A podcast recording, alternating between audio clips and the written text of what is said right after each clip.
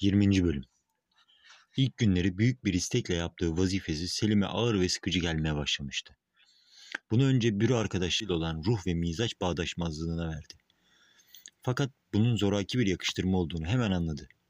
Öyleyse neydi? Acaba kendisinde henüz farkına varmadığı bir hastalık mı vardı? Zaman zaman çok eski çağları hatırlar gibi olması, içinde o zaman yaşamış olduğu hakkında garip duyguların belirmesi, bunları hatırlarken anlatılmaz ve anlaşılmaz bir acı ile çıldıracak hale gelmesi hastalıktan başka ne olabilirdi? Bir zamandır Ayşe'nin kendisine karşı değiştiği de bir gerçekti. Görünürde bir şey yoktu. Ayşe bir şikayet veya tenkitte bulunmamıştı. Ama Selim bir şeyler olduğunu seziyordu. Artık çalışma odasındaki yürüyüşlerini de bırakmıştı. İçkinin yasak edilmesi enerjisinin bir kısmını alıp götürmüş, eskisine göre çok halsiz olduğunu anlamıştı. Bir akşam Ayşe masasında imtihan kağıtlarını düzeltirken Selim de kendi masasında bir harp tarihi kitabına bakıyordu. Okumuyordu. Yine de dalmıştı. Not kağıdına ne yazdığının farkında olmayan bir şeyler karalıyordu. Bir aralık kendisine bir aralık dalgınlıktan kurtularak önündeki kağıda baktı. Büyük harflerle K yazılmıştı. O anda kendisini şeytan mı dürttü? Nedir bunu sağdan okudu. Yek. Yek oluyordu. Aklına uğursuz Yek'le ona tıpatıp benzeyen Doktor K gelince harflerin bu hokkabazlığına hayret etti ve ani merakla Ayşe'ye sordu. K ne demek? Ayşe onun beklenmedik sorularına, sözlerine alışıktı. Çok iyi manasına gelir. Yayek, kötü ruh demektir. Yani, yani şeytan. Pusat çok şaşırmıştı. Şeytan mı? diye adeta kekeledi. Evet, bunlar hangi dilde bu manalara geliyor? Eski Türk lehçelerinde. Selim kalkarak gezinmeye başladı. Düşüncesini yek üzerinde yoğunlaştırarak onu ilk gördüğü andan bu yana olanları hatırladı. İlk karşılaştıkları gece kendinden 25 yaş küçük bir kıza aşık olacağını lehvi mahfuzda gördüm demişti. Leyla tahtın varisi olduğunu söylemişti. Başka bir gece onu evlerinin önünden geçerken görmüş, biraz sonra da Yek imzasıyla Erzurum'dan 3 saat önce çekilmiş bir telgraf almıştı. Bunda Leyla'nın hakiki adının Hanzade olduğu haberi vardı. Nurkan'ın piyanosunu dinlediği gece düştüğü yerden onu yek kaldırmış, sonra tıpkı bir, bir asker gibi yürüyerek ayrılmıştı. Bütün bunlar ancak şeytanın işi olabilirdi. Şimdi Ayşe kendisine yekin şeytan demek olduğunu söylüyordu. Din kitaplarındaki şeytanın varlığını kabul eden bir kimse olsa şeytanın kendisine musallat olduğuna inanacaktı. Peki bu tesadüfler neydi? Yek kimdi? O zaman Leyla'nın sözlerini hatırladı. O çok tehlikeli bir ajandır demişti. Belki o prenses kendinde bazı ipuçları verebilirdi. Pusat bunu düşününce birdenbire Leyla'yı görmek için büyük bir istek duydu ve genç geç vakit bu istekle girdiği yatağında yarı uykusuz ve çok rahatsız bir gece geçirdi. Ertesi gün vazifesinden çıkıp da Hanzade'nin evine yönelirken kendisinde dün geceki istek kalmamıştı. Leyla'dan hoşlanıyor fakat çekiniyordu da. Bir prenses olduğu için ona saygı duyuyor, bu saygı kendisini bir takım kay- kayıtlara zorluyordu. Bu kayıtlar başkalarına karşı asla göstermediği değer vermeden doğuyordu. Onun yanında kendisini hür hissetmiyordu. Pusat yıllardır insanları o kadar değersiz ve bayağı bulmaya başlamıştı ki üstünlüğünü kabul ettiği birisiyle karşılaşmaktan rahatsız oluyordu. Hele bu birisi genç ve güzel bir kız olunca ona yaklaşmaktan adeta ürker hale geliyordu. Fakat Leyla'nın öyle de bir çekiciliği vardı ki yakıcı alevin pervaneyi çekmesi gibi pusatı kendisine yaklaştırıyordu. Gülsafa kalfa kapıyı açıp da buyurun yüzbaşı bey dediği zaman Selim adeta heyecanlandı. Bu ikinci gelişinde salonu daha da şahane buldu. Leyla gelinceye kadar geçen birkaç saniye hızlı göz gezdirdiği duvarlarda çok süslemeli kılıçlar, bıçaklardan başka Fatih'in bir tablosu, kim olduğunu bilmediği bir padişah ve şehzadenin resmi dikkatini çarptı. Osmanlı İmparatorluğu'nun son sınırlarda vardığı zaman gösteren bir harita ilgisini çekti. Leyla geliyordu. Kalkarak ona doğru birkaç adım yürüdükten sonra tam askerci bir duruşla selamladı ve elini öperek yine dimdik bir vaziyette bekledi. Leyla, Selim'e çok tesir eden gülümsemeyişiyle ''Sizi daha önce bekliyordum.''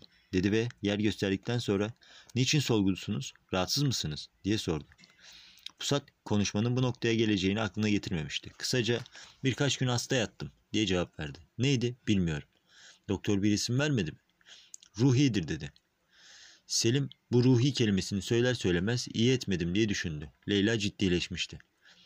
Gizlemeye çalıştığınız bir sıkıntı olduğu belliydi diye söze başladı. Bunu başınızdan geçenlere vermeyi isabetli bulmuyorum. Büyük darbelere uğradığınız zaman uğradınız ama zaman ve dayanıklılığınız sayesinde bunları geçiştirdiğinize inanıyorum. Ayşe Hoca Hanım'la Ayşe Hoca Hanım'la herhalde iyi geçiniyorsunuz. Bunun dışında sizi bedbaht eden se- sebep ne olabilir? Acaba yasak bir sevgiye mi yaralandınız? Selim sert bir sesle sordu. Bunu nereden çıkardınız? Leyla sakin fakat çok tesirli konuşuyordu. Üzüntünüzden, doktorun teşhisinden ve ışık kızlardan bahsederken yüzünüzde beliren çizgilerden. Bunu başka birisi söyleseydi Selim hemen hücuma geçer, alaya başlardı. Bu sefer bunu yapmadı ve sustu. Sustu fakat içinden itiraf etti. Leyla doğru söylüyordu. Şimdiye kadar bu gerçeği kendi vicdanına bile söylememiş, böyle bir gerçeğin varlığını dahi kabul etmemişti. Şu anda onu bir prenses söyleyince artık daha fazla saklamakta mana kalmıyordu. Ayşe'nin Yekin söylediği doğru olmasa bile Leyla'nınki doğruydu. Selim Pusat Güntül'ü sevmişti. Şimdi ikisi de susarken düşünüyor, Ayşe'nin son zamanlardaki değişikliğinin sebebini kavruyordu. Demek ki başkaları Selim'i kendisinden daha iyi anlıyordu. Demek ki sır olması gereken bu sevgiyi saklayamamıştı. Bu hükmü verince yine yüzünün yanmaya başladığını duydu ve Leyla'ya bir şey söylemek üzereyken Gülsefa Kalfa tekerlekli çay masasıyla içeri girdi. Selim bu güzel demli çayın tadını, tadını alamıyordu. Leyla da düşünceye dalmış adeta misafirliğin varlığını unutmuştu. Akşamın loşluğu başlıyordu. Söze başlayan Leyla oldu. Hangisini seviyorsunuz? En vahşisini. Izdırabınız bundan mı? Hayır. Ya neden? Anlatılmaz bir şey. İçimde onu çok eskiden tanıyormuşum gibi bir duygu var. Leyla yine daldı. Çayını yudumlarken gözlerini duvardaki Osmanlı İmparatorluğu haritasına takılmıştı. Bir ara dalgınlıktan sonra bu duygu sevginizin şiddetinden olmasın diye sordu. Sanmıyorum. Bu duygu Güntülü'yü tanımadan önce de vardı. Güntülü mü dediniz? Ne güzel adı var. Demek bu güzel ve duyulmamış adın sahibi yırtıcı bir kız. Selim acı bir bakışla Leyla, Leyla'ya baktıktan sonra sustu. Bu konuyu kapatmak istiyor fakat ötedeki bırakmıyordu. Kimin kızı? Pusat şaşırdı. Hafızasını yokladı. Ayşe'nin ışık kızlardan bahseden sözlerini hatırlamaya çalıştı. Aydoğlu'nun mühendis, Nurkan'ın tüccar kızı olduğunu işitmişti. Fakat Güntürlü'nün babasından söz edildiğini duymamıştı. Bezginlik içinde bilmiyorum diye cevap verdi. Leyla çok kibar bir gülümseyişle pusata baktıktan sonra demek sevgi sizi o kadar sarmış ki Güntürlü'nün kendisinden başka herhangi bir şeyi düşünmek imkanını bulamamışsınız dedi. Bu söz doğruydu. Fakat Selim mahremiyetinin bu kadar didiklenmesinden hoşlanmamıştı. Prensesim dedi. Bu öyle üzerinde durulacak bir mesele olmadığına göre kapatsak olmaz mı? Leyla yine gülümsedi. Olur mu? Siz benim için herhangi bir kimse değilsiniz ki. Bunu kapatalım. Size ızdırap veren bir şey var. Dost olduğumuza göre bu ızdırabı yok etmek, hiç olmazsa yok etmeye çalışmak benim vazifem değil mi? Pusat yine kendi kendisine kızmaya başlamıştı. Karşısındaki Leyla gibi şahane bir prenses de olsa derdini, zaafını ona anlatmak, hiç ömrü boyunca bugüne kadar güttüğü prensipleri hiçe saymak oluyordu. Leyla şimdi onun bu çaresiz haline bakıp yardım etmek isteğini söylüyordu. Selim'e göre yardım ancak savaşta güç durumda kalan birliğe yapılması gereken bir vazife olabilirdi. Evli bir adamın genç bir kıza karşı duyduğu aşkın çaresini başka bir genç kız bulacaktı. Birdenbire bunaldığını hissetti. Yüzü kıpkırmızı oldu. Odanın loşluğu içinde bunu gören Leyla sordu. Yüzünüz neden kırmızılaştı?